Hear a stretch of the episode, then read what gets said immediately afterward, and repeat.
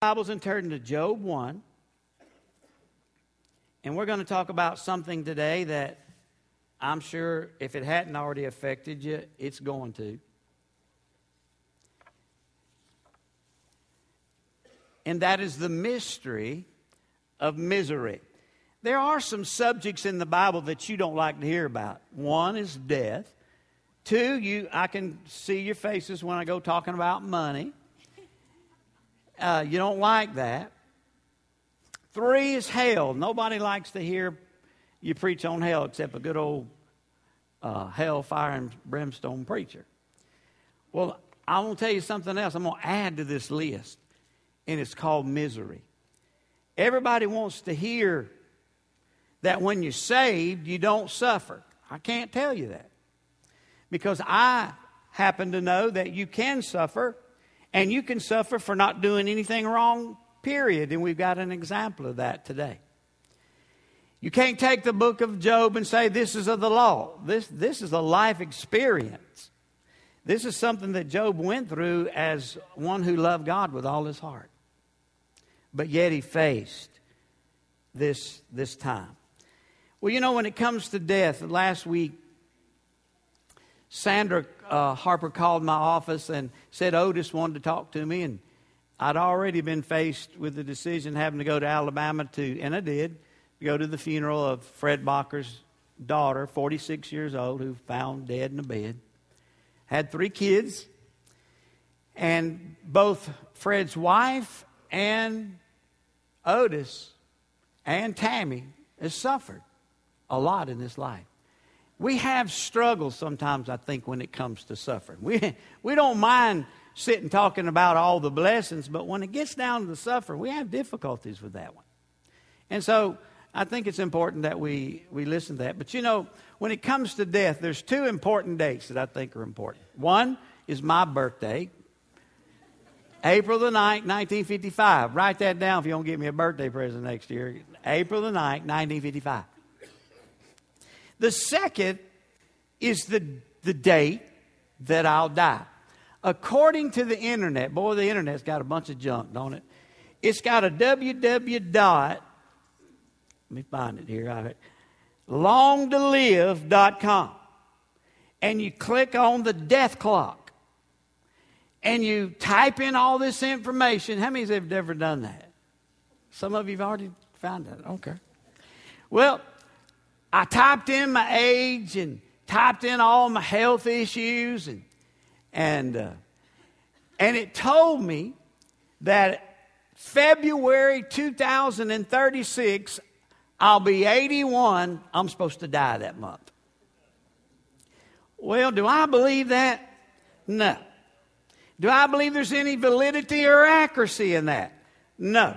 But the one thing I do believe is that God has a death clock. He does. And that He has one for you and He has one for me. And the clock is ticking for everybody. So understand that even though we don't want to hear about death, it's one of those things that I think we need to understand is going to take place. But there's another mystery, and that's the mystery of misery. Man, when I took the, the, the opportunity to read Job through the years over and over and over and over, I began to learn something every time I read it. When we come to Job chapter 1, I want us to understand we're in heaven when we start, and we're in a business meeting. And here's how it starts Job 1, verse 6. One day, the angels came to present themselves before the Lord. And Satan, the accuser, came with them. Where have you come from? The Lord asked Satan. Satan said, I've been going back and forth across the earth, watching everything that's going on. Then the Lord said, asked Satan, Have you noticed my servant Job? He's the finest man in all the earth, a man of complete integrity he fears God and will have nothing to do with evil. He shuns it. Satan replied to the Lord, Yes, Job, he fears God, but not for without a good reason. You have always protected him and his home and his property from harm, and you've made him prosperous in everything that he does. Look how rich he is. But take away everything he has, and he will curse you. He will spit in your face. Hmm. Think about that a moment. The mystery of misery. Why do we have to go through that? Now, some of you say, Well, I know right now that I go through my misery because I sin and there's consequences to sin. I'll agree with that. Only problem is when you study the book of Job, all 42 chapters, you'll find out that Job didn't suffer because he did anything wrong. He suffered because of what he did right.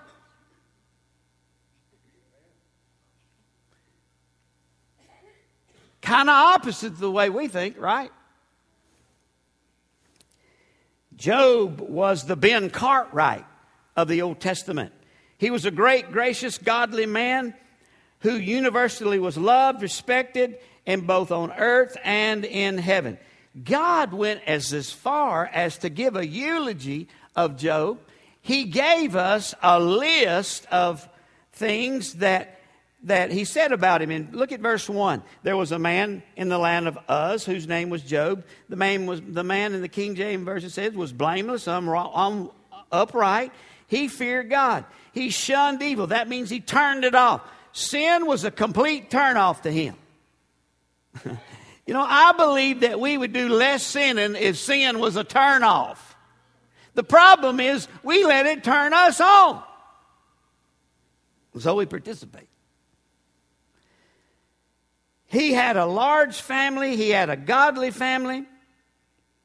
And at the end of every day, he would gather together every morning and, and offer burnt offerings so that in case his sons had sinned or cursed God in any way, that there would be restitution. He cared about his family. He, was, he had a great faithfulness. He, he, he, he was a man who the IRS could not find one thing wrong with him. He had no skeletons in his closet. The FBI could find no blemish in his character. Is that true with you? Is that true with me? He was the man, the Bible says, who had great fortune. He, all of his, in verse 3, it says, Job's possessions were 7,000 sheep, 3,000 camels, 500 yoke of oxen, 500 female donkeys, and a very large household, so that this man was the greatest man in the Middle East. I hear some people say, you know what? I don't believe God wants us to be rich. Well, I don't know that He wants you to be poor. I believe He wants you to be rich in faith, poor in spirit, be humble. Not think you got it all figured out and worked out. I think he wants that. Now, if you have all those riches, nothing wrong with it. It's just your love for it that the Bible says is evil.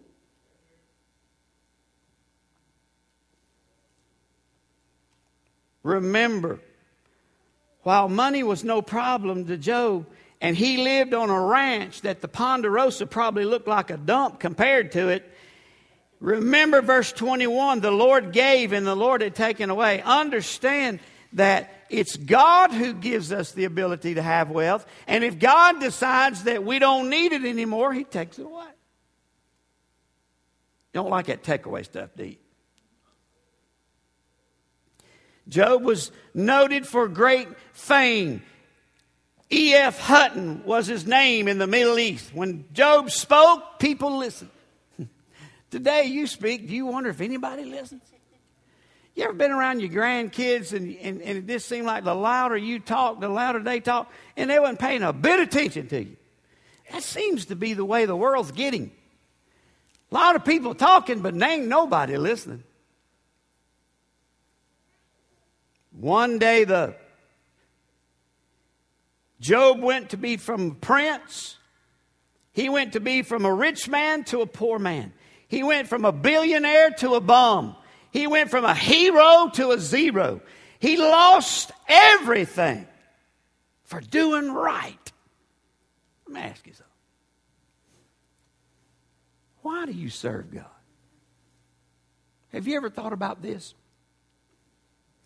How did Satan know that the Father had a wall of, uh, of protection and he had a hedge around Job? How did he know that? He'd done been after him. He'd been trying to mess with him. He found out, whoa, whoa. Now listen, I think it's interesting that you and I know that next, next week you might get a pink slip, you might get a bad doctor's report, you might get a tragic call on the phone, you might realize, you know what? Life just isn't fair. Is that why you serve God? So life will be fair? Is that the only reason? I, purpose, I personally believe that if your heart's right, you'll serve Him even if nothing goes your way. Even if your health deteriorates to a point that you don't understand. And like Job, he lost all of his family, and, and, and the only thing he didn't lose was his wife. Now, I ain't touching that one because I got enough trouble preaching last Sunday. But she did look at Job and say, Why don't you just cuss God and die? I mean, Job was in a serious situation. I, am going to tell you something, including me. I don't know if any one of us in here could go through what Job did the way he did it and do any better.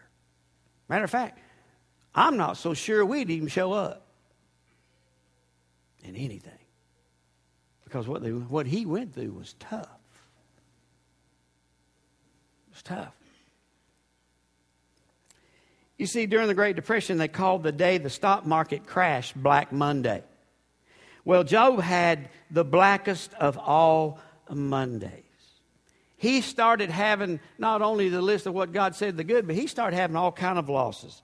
I mean, he lost all of his fortune. He lost his family. Everybody got killed but his wife. He lost his fitness. The Bible says in chapter 2, verse 7 and 8 Satan went out from the presence of the Lord and was struck with painful boils from the sole of his foot to the crown of his head. And he took pottery and scraped himself just to get pleasure as he sat in ashes. Does that sound like something you want to pray for to happen to you today? Not me. Add insult to injury, the Bible says he lost his friends. Did he really have anyone out of Zophar, Bildad, and Eliphaz? I mean, the coolest thing you'll find out about those three is when you start reading chapter 38 to the end of the chapter. God is silence in all of that suffering until chapter 38. God begins to speak. Job finally shuts up sits down in ashes and begins to repent. And those three friends were, whew, they were tongue lashed by the Father. They were straightened out for all of their sorry counsel. you ever had somebody come to you when you're at your lowest and rake you over your coals? It's kind of like in your mind, won't you get lost? I don't want to hear that. I want to hear some comforting. I want to hear something soothing.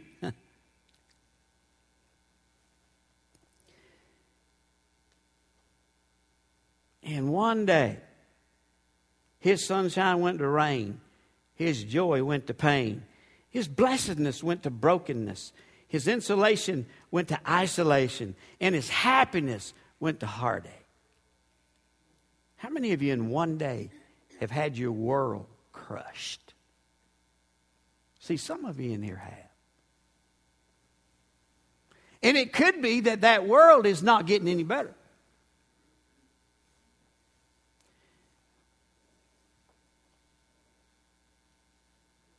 some of you will make some dumb decisions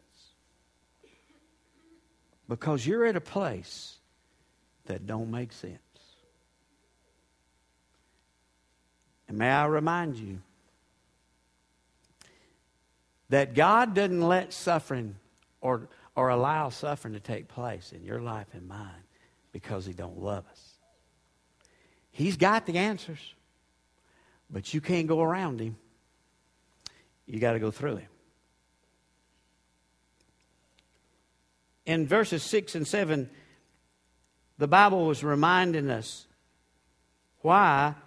Where was Satan? Satan, what were you doing on the earth? And 1 Peter 5 8 says, Be sober, be vigilant, because your adversary, the devil, walks about like a roaring lion, seeking whom he may devour, who he may gulp down. You know what Satan wants to do with you? He wants to destroy you. He don't care anything about you. I hear people say this all the time. I get almost sick and tired of hearing it. I just feel like quitting because the Christian life is just so hard to live.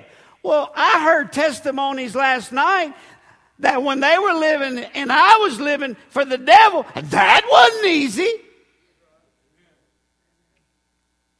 So why are we whining because the Christian life is so tough? It ain't easy to live for the devil.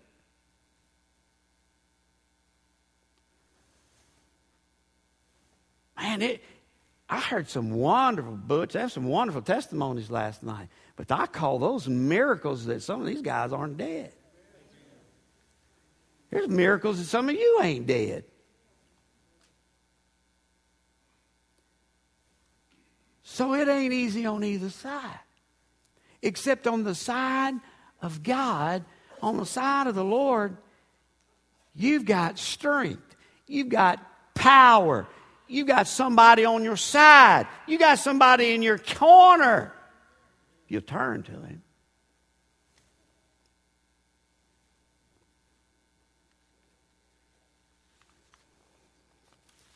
I realized in reading this passage that there's some things that I wished you were like, like the devil is.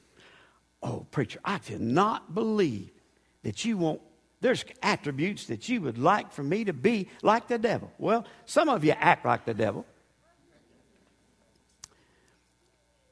But possibly you don't act like the devil in this area. One is we see that in this 42 chapters, Satan always shows up.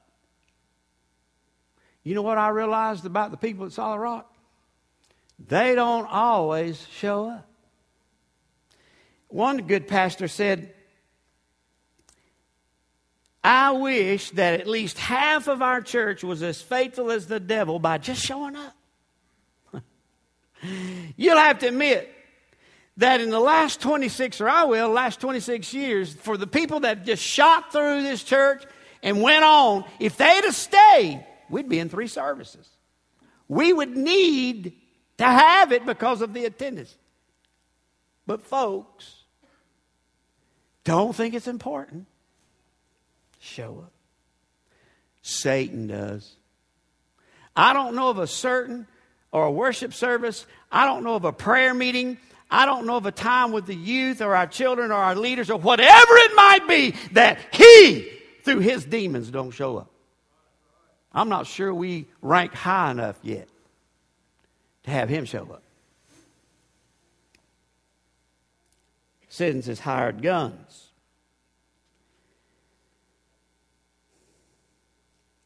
You know, it's interesting. But one pastor said, I was 28 years old when I got saved. I didn't know one church from another, never read a Bible, never prayed, never been to church. But the minute I got saved, God put a love inside of me for his church. The first Sunday I went to church, I showed up at 8:30 in the morning with my wife and family. I was so excited just to be there with my wife and, and to be where I accepted change for the first time. My pastor never had to call me or look for me or worry whether I'd show up or not. And I just sometimes come and sit in the churchyard because I really believed it was holy ground. 30 years later, he says, I still love it. You know what? I think the real problem today with most of the folks in the kingdom is that their love is suffering for Jesus. You've dwindled away. You've departed away from the love of Jesus. Well, see, Satan always shows up, but the devil never gives up. Some of you, I know that when you first got saved, you thought you could attack hell with a water pistol and win. And then you realized you'd already won. you used to tell people about Jesus. You used to be excited about wanting others to get saved, and, and you were you just, but now you shut up. What happened? Why are you not excited anymore? I mean, a, a bunion can knock you out of a Sunday service. A corn on your toe will have the prayer meeting buzzing.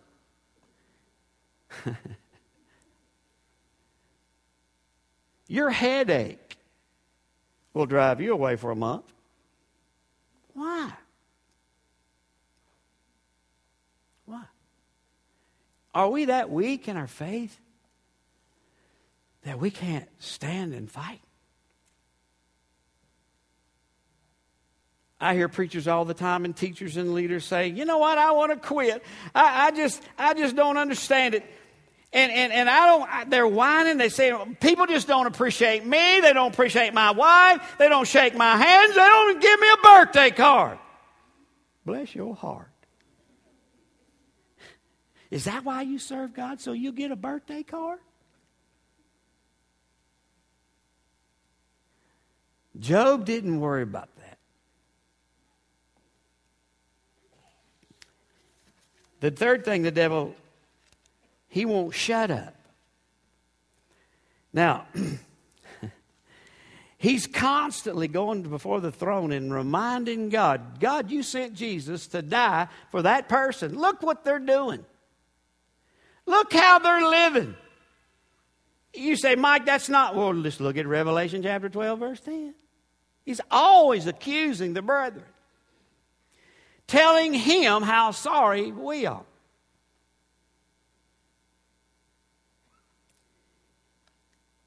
Jesus said, or, or, or, the Father said, Hey, you, you notice my servant Job? And then the reply was this Yep, but Job doesn't fear you, nor does he serve you for nothing. Have you not made a hedge around him, his household, all around every side? You blessed his, the work of his hands, the possessions have increased in his land. You are, you've got a circle around him. Why wouldn't he serve you?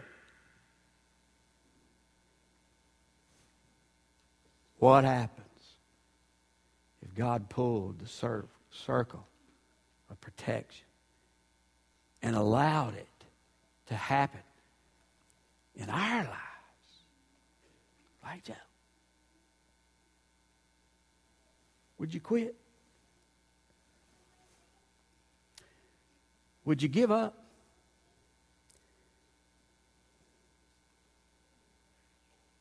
In verse 9, but in the midst of all of this, the devil asked a very good question. Satan answered the Lord and said, Does Job fear God for nothing? You see, the devil thinks that it's foolish for you and I to worship the Lord. It's foolish. It's foolish to live righteous. It's foolish to do all those things that he wants us to do. Well, there was a mother who was so at wit's end after keeping a five year old little boy who'd been giving her trouble all afternoon, and she said, Would you please straighten up and just be good? He said, I'll do anything for five dollars. She looked at him and said, Why can't you just be good for nothing like your daddy?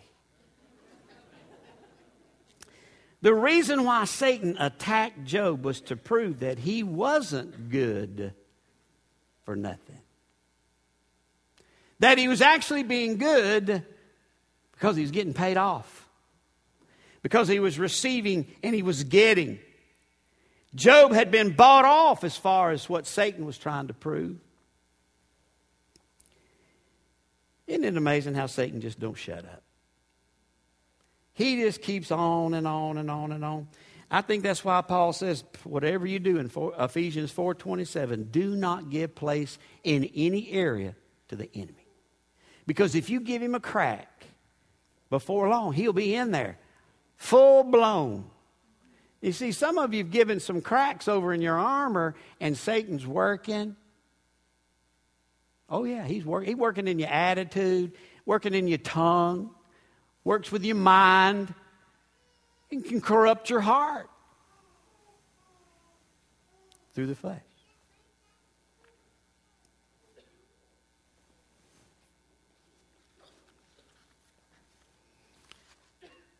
Keep in mind that Job didn't know anything about what was happening to him.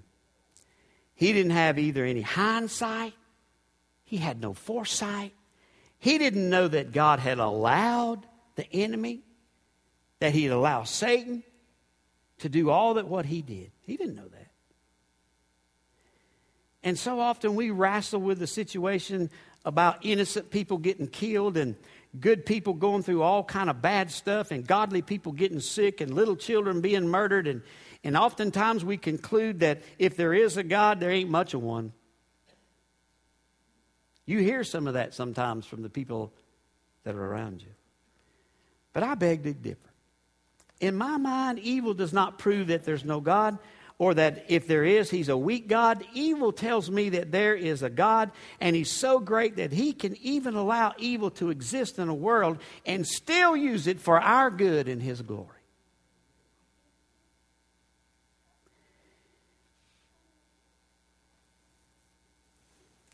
You see, God not only comforts the afflicted, he allows sometimes the affliction to come upon the comfortable. And it wasn't until I read this book, the book of Job. And you catch it, you'll, you'll, you'll, it'll jump out at you where Job did not have the insight of the Father like he needed until chapters 38 to 42. And it all come home. He realized that even he was shallow in his belief of God. And that it took this suffering, it took this turmoil and trouble, it took this trial to bring him closer to the Father. I, I like how it's written in 1 Peter 1. In this you greatly rejoice, though now for a little while, if you need be, you have been grieved. Listen to this You've been grieved by various trials. That the genuineness of your faith, being much more precious than gold that perishes, though it be tested by fire, may be found to praise, honor, and glory at the revelation of Jesus Christ. Now, while nobody's coming to this altar today, I can promise you and ask God to send and rain down turmoil, trouble, and trial and tragedy to begin today.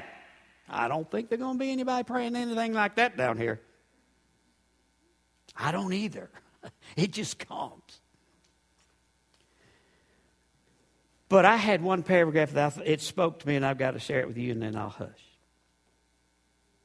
There are times when we just have to rest in the faithfulness of God knowing that God is too wise to make mistakes, too loving to be unkind, too powerful to be denied in his purpose. You need to remember that behind all suffering is a purpose of God. And beyond all suffering, and you see that at the end of the book of Job, Job came back when he began to pray for those who despitefully used him, and he began to praise God again. I want to tell you something. It's not easy to praise God when you're sitting in ashes and sackcloth with boils to the head, to the bottom of your feet. It's not easy when you're eat up with cancer or you're dying of some disease. And at that last moment, you just begin to praise God. It's not easy. But Job said, I don't praise him for what he gave me. I praise him for who he is. I praise him because he loved me. I praise him today on behalf of your pastor. I don't praise him of how he's blessed me. I praise him of his, because of his son and that his son came to this earth and showed us what true suffering was and is and that he died for me on the cross and shed his blood that when no matter what I have to face on this earth, it don't matter as long as I know that when I, like Otis, leave this earth, I'll be with my Jesus. Now, I want to tell you something. I don't know why you serve God. I don't know why you worship Him. But I can tell you this what He wants to hear is your love that you have for Him. And that won't come just on Sunday. Because if you're not meeting with Him during the week, you're not bringing Him to this worship service. You're just bringing yourself. Because I tell you what, He already knows who you are. He knows your name. He knows the hair numbered on your head. Some of you, that's a little bit easier than others. He knows all there is. But really, what he wants to know and what he wants to hear is your praise and your love and your adoration for him. Does that sound like a difficult God? Nah. When Job began to do that, double foe came back to him. Doubly blessed. A faith that cannot be tested is a faith that cannot be trusted. You better remember that.